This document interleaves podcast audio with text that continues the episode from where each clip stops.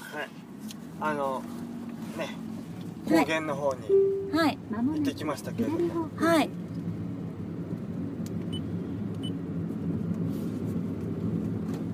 はい左方向です。あのどうでした高原はゲアンさんいやーよかったですねなんか WindowsXP みたいでし たよねこれ一体どう分かるか分かんないですけどでもそれはやっぱりあのもうひ非現実的なほどに綺麗だったってことですよねあの WindowsXP のデフォルトの壁紙ね、ねあんな風景がねたくさん続くんですよ、この先、踏切です。それは、えっとビーナスラインっていうあの高原を走るねうん元有料道路はあってはい 私が開けました今日はありがとうございます、はいあのでももう電車来てるんで今はもう開けなくていいんですよ 電車来てるかな来てないかなっていうのを開けて確かめるんでもう来てるし踏切になってるので私なんか踏切に来たら 開けなんかもうずっと思ってなんで開けるかというこのことを考え ないと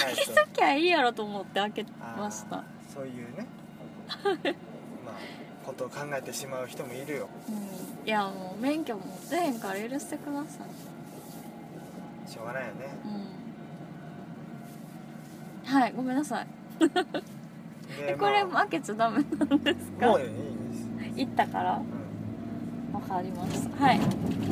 ん、であのリフトに乗ってさうんちょっと見晴らしのいいとこまで行ったじゃないですかねあ行きましたうんあーまたこうね今東京暑いじゃないですか、はい8月半ばですけど、うんムシムどうでシしたしてね高原ヴィーナスラインは天然のクーラーやでって感じでしたねまさに霧ヶ峰はい霧ヶ峰というところに行ったんですよはいエアコンでおなじみ霧ヶ峰というフレーズはそこから来てるんですよねそう霧ヶ峰ですねそうその名に恥じぬうん天然のエアコンディショナはいーといった空気感でですねねえ非爽常にや快か適で爽やかで高山植物もね花咲き誇ってましてねはい死んだのかなって 思う思うほどに それぐらい風光明媚な場所でしたねはい高原彼岸と志願の間でしたかねはいそんな感じだと思いますその後は霧ヶ峰から白樺湖の方に移動して、はいまあ、白樺湖自体の風景もすごいあの昭和チックなメルヘンなリゾート地っていう雰囲気でね確かにね上から見た感じも良、んうん良かったんですけどはい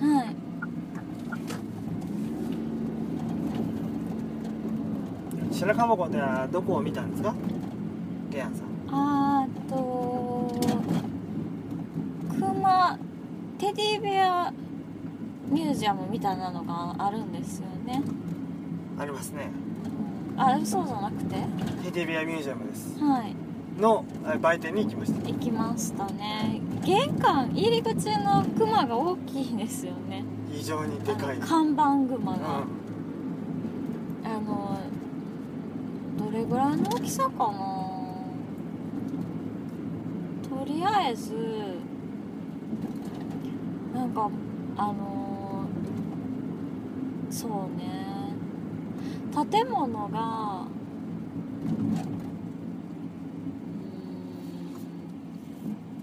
うんとりあえず駅舎の前にうあの上半身だけのテディベアが「ハロー」ってやってるっていうイメージをしてもらったらサイズ感わかんないですかね建物の高さとの3分の2ぐらいがクマでしたよね、ん、うん、そうですねうん大体まあエンジン・ジョー・ヤングぐらいのね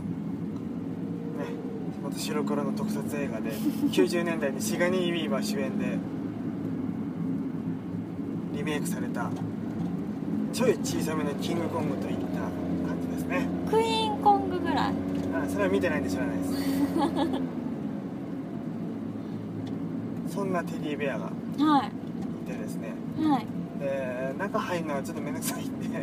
売店だけ行ってねでもなんか中の様子もい良さそうでしたよね写真写写真写真撮影 OK のところあそのようでしたようおーそうそう白樺湖周辺はね他にもねうん馬車とかがね、ねありましたうね、んえっとちょちょちょパターゴルフがあったりとかね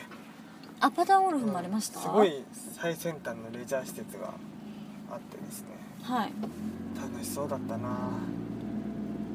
最先端 うんそうそうだったんですよなるほどぜひまたいね行きたいですよ、ね、ねこの2泊3日ぐらいで行きたいです確かにうんああの場所だけ白樺湖だけにまあそんなとこですねうん美しが原公園美術館行ってないじゃないですか、ねあれは行かないとよねアモーレの鐘が鳴るってうんフジテレビ系の深夜のコマーシャルでおなじみのねあと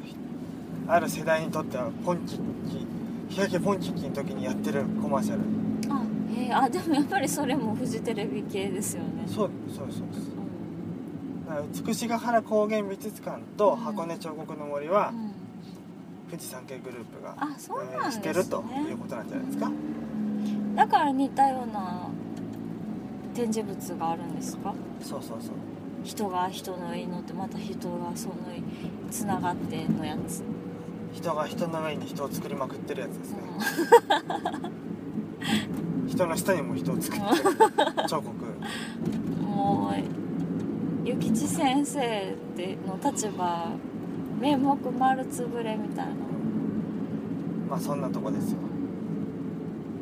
あれは行かないとねう、ん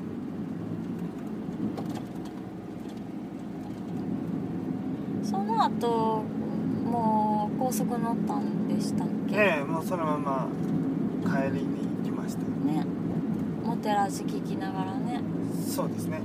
ん BS モテモテラジ袋を聞きながら帰りましたよで